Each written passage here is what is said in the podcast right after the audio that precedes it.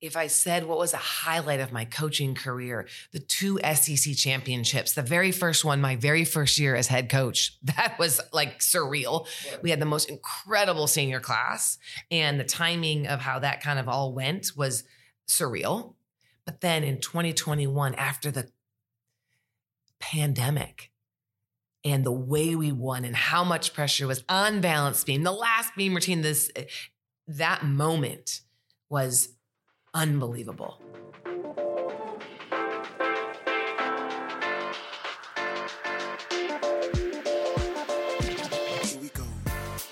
From the University of Alabama's Culverhouse College of Business, it's Bama Means Business, a podcast that reveals amazing stories from those people who both inspire and make a difference in our community. I'm Cole Stevens. On the show today, Dana Duckworth. This is the third episode of our three part series with Dana, which we cover some of the lessons she learned as the head coach of the women's gymnastics team here at Alabama, as well as what she plans to do after just stepping down from the university. I hope you enjoy. Every year, you knew more of what you should know.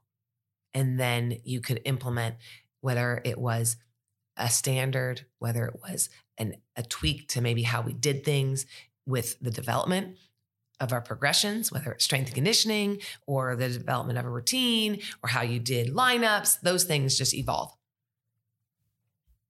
When you look at your time as a head coach, there's a lot that goes into it. Like we just talked about, there's a lot of different aspects you're managing. You're, I think you mentioned this before, you're practically the CEO of gymnastics program, correct? In a sense, you are. Now you're surrounded by incredible people, but you are. You're responsible for overall the program. I always like to go back to leaders tend to not be the ones who want to speak or seek the spotlight, but the ones who fill it. A sense of people just look to them for advice, for you know, leadership over time, but they're not necessarily the ones to jump right into it. Like, hey, I really want to be a leader, so you're going to follow what I say. Not necessarily power hungry. In doing so, how do you think you got people to not only one respect you, but two believe in you and to support you in those first couple of years, especially before you had a reputation as a head coach? There's a quote Nobody cares how much you know until they know how much you care. I believe I cared for people. I cared about building true, genuine relationships. And was it perfect? No. Did you have the same relationship with everybody? No. But you developed relationships where they, I, I hope that they knew I cared about them as a person and I wanted to pour into them. I wanted to model the behavior that could help them see what success looks like, whether it was as a leader in the world of athletics and gymnastics or in the world of business or in the world of how you carry yourself. Mm. As a woman, we have a beautiful opportunity to be empowered, have a voice, own our voice. And many times, you know, we're taught listen and and be you know, be respectful and just do what you're told.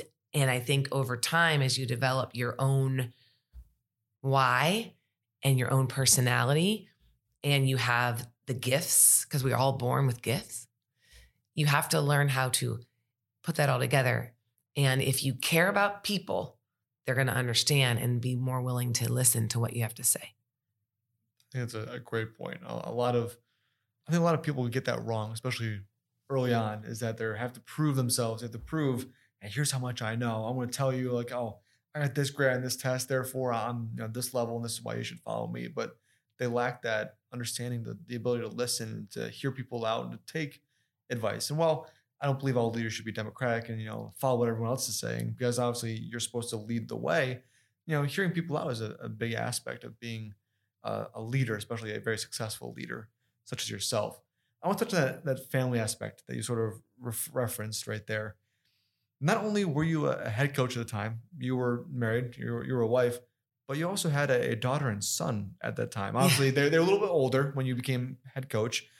How did you manage them growing up and them not feeling like they were under your shadow the entire time, having their own lives and not being, oh, you're Dana Duckworth's, you know, daughter. You're Dana Duckworth's son. Well, I love being Cameron's mom and Jace's mom and Joe's wife. Okay. As much as I have enjoyed and embraced being the head coach of my alma mater.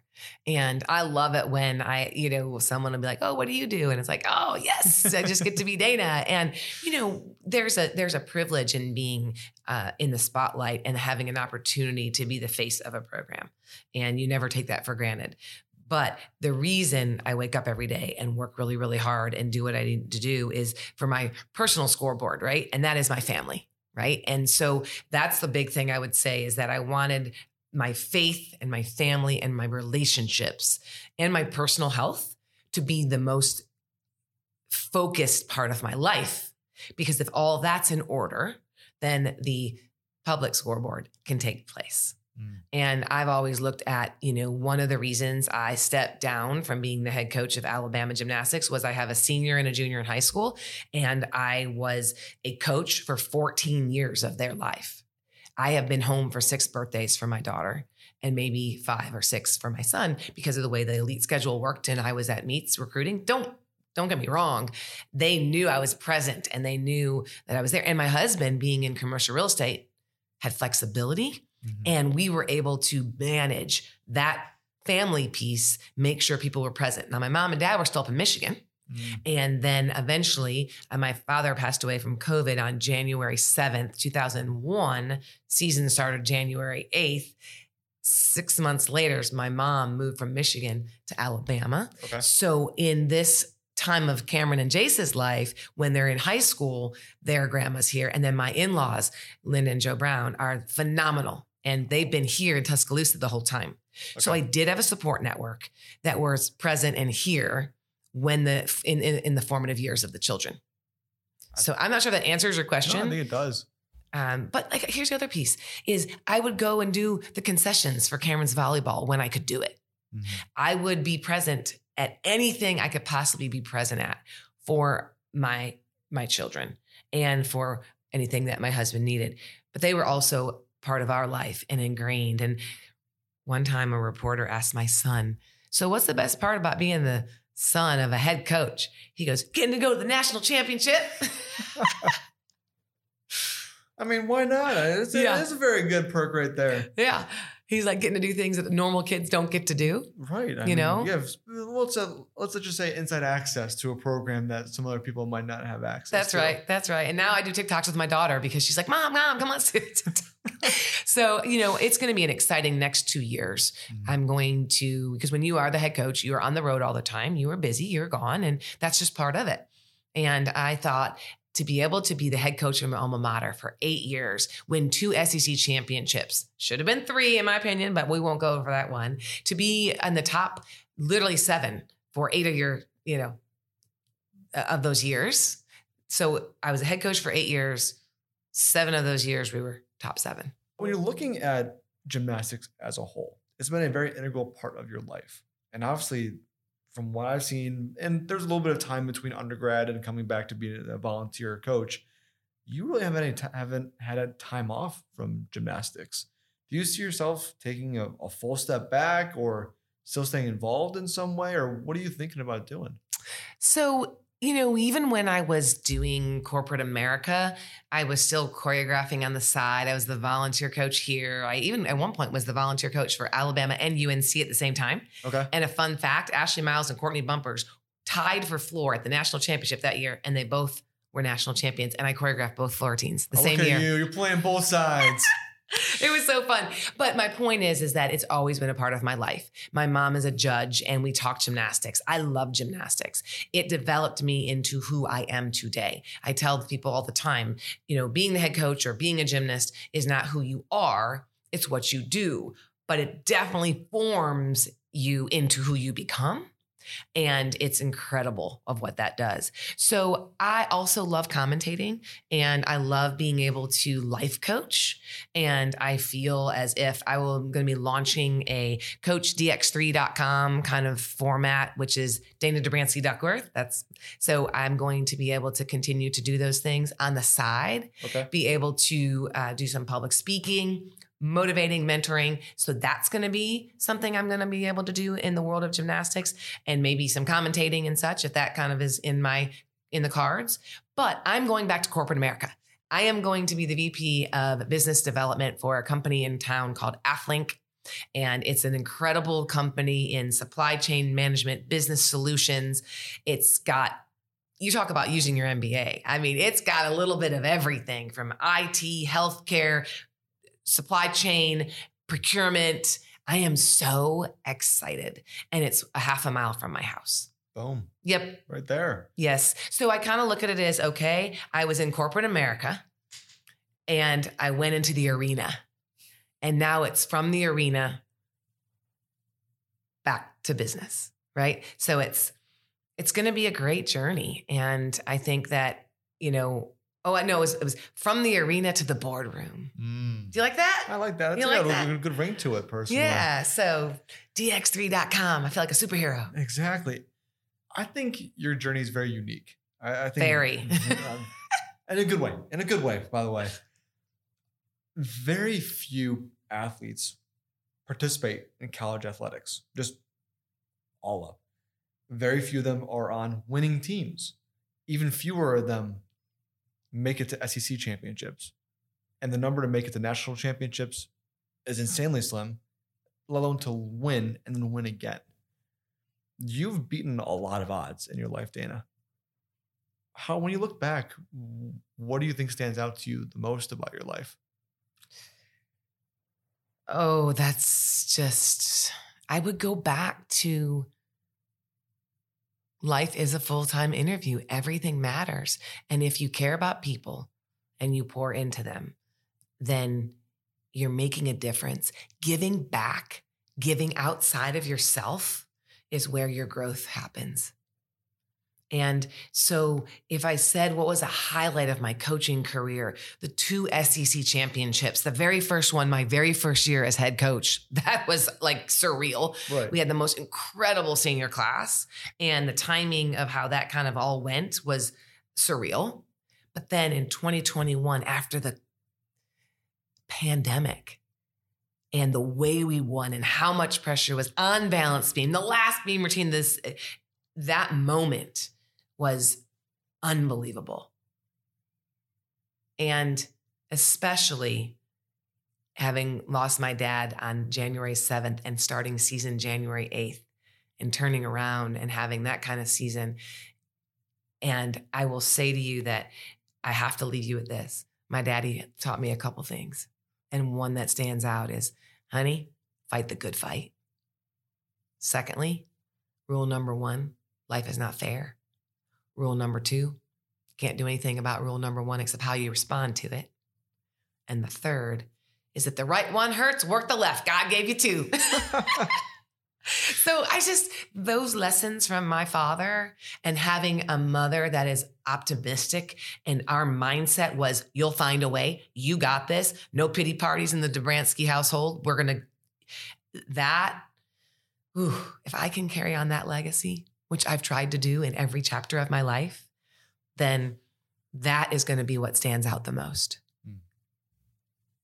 I think those are a lot of great points right there that you made. And I think going into the future, obviously, you're sort of taking a step back from the University of Alabama, uh, for lack of a better term. But at the same time, you live in T Town. I mean, you're in Tuscaloosa. It's not like you're not going to go to any games. You're going to any competitions. I'm going to be recruiting great people for our company too. So we got to come back to Bama and find those great talents like you and other people. Yeah.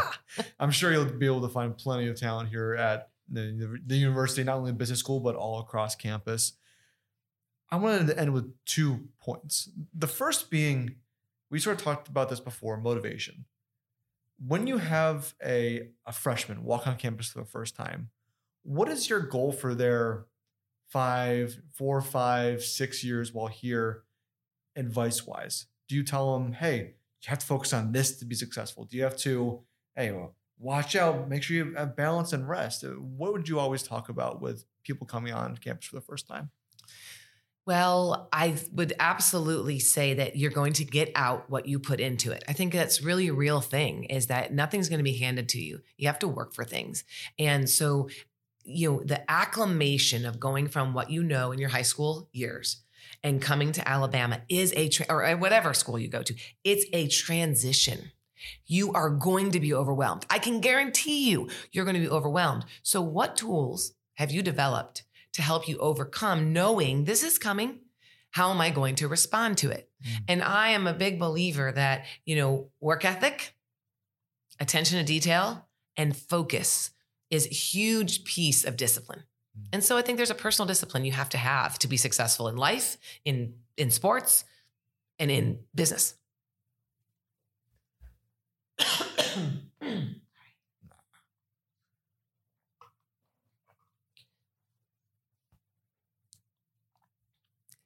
So I think there's that personal discipline that's really important that is developed when you first get here. Okay. Mm-hmm. Then I think there's that mental side that you know you're going to be challenged, you know you're going to have emotions, you're going to have all these things. So be okay with the tough stuff.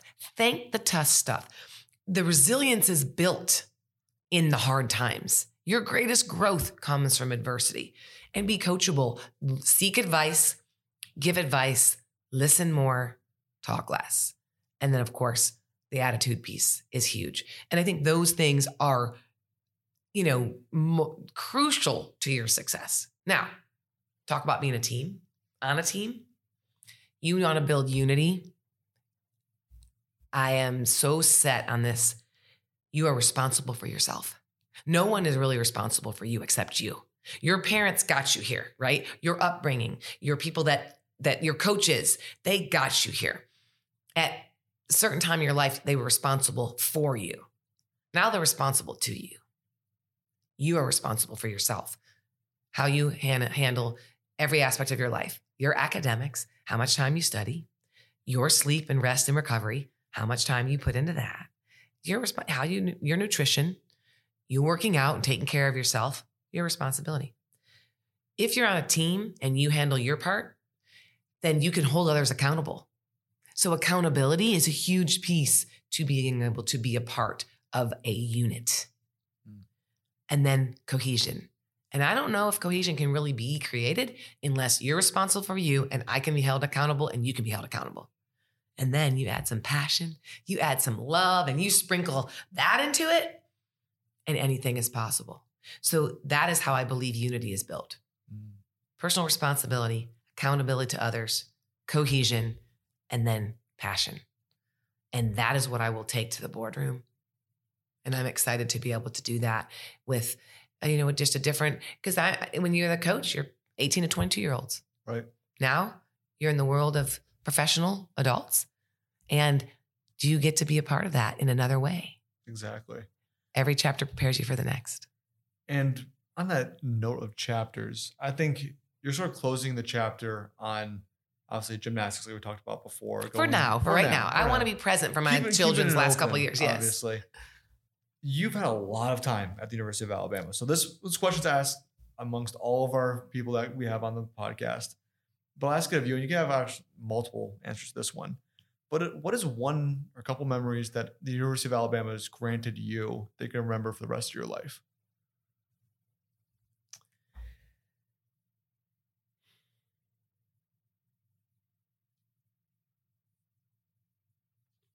One of the greatest memories was in my freshman year, my teammate, Dee Foster, was the first Black gymnast in the history of our program. And there was this big black curtain up in Coleman Coliseum to make it look smaller so that the crowd would be, it looked like it was bigger. And by our sophomore year, that curtain came down and that arena lower bowl was completely filled with enthusiastic, passionate fans. And to know that all of the women before me allowed us that opportunity and to be a part of some of the greatest years of growth during the growth of college athletics, women in athletics, Title IX, and all of that and then to have won the national championship in 1991 in that arena. That is a symbol and a representation of where legends are made. Honestly, that is what I think will stand out more than anything is that I came in at a historic time, was a part of that historic growth, and that imprint will be made forever. I think that's amazing memory. And I think that's, you've seen a lot of growth in the University of Alabama and obviously continue towards the future. But Dana, I think obviously you're going to come back on this podcast. It's inevitable. I can see it going on already. I got a couple questions lined up for it. But I just want to thank you again for sitting down with us this time. I've had a great time talking with you before the podcast. And obviously, would like to talk more about gymnastics because I'm an amateur. I know nothing, nothing about it, but hopefully you can tell me a little bit more. Well, it's a beautiful sport. It is artistry in motion and it's some of the best athleticism in the world. So, thank you for having me on. I love the University of Alabama. I'm so proud to have two degrees from here, and I will do anything to help you. That's Dana Duckworth, former gymnastics head coach for the University of Alabama. And thanks so much for listening to the show today. If you're not a subscriber, please do subscribe to our podcast wherever you get yours. And of course, check out our website at culverhouse.ua.edu to learn more about the Culverhouse College business and what it has to offer. And as always, roll tide.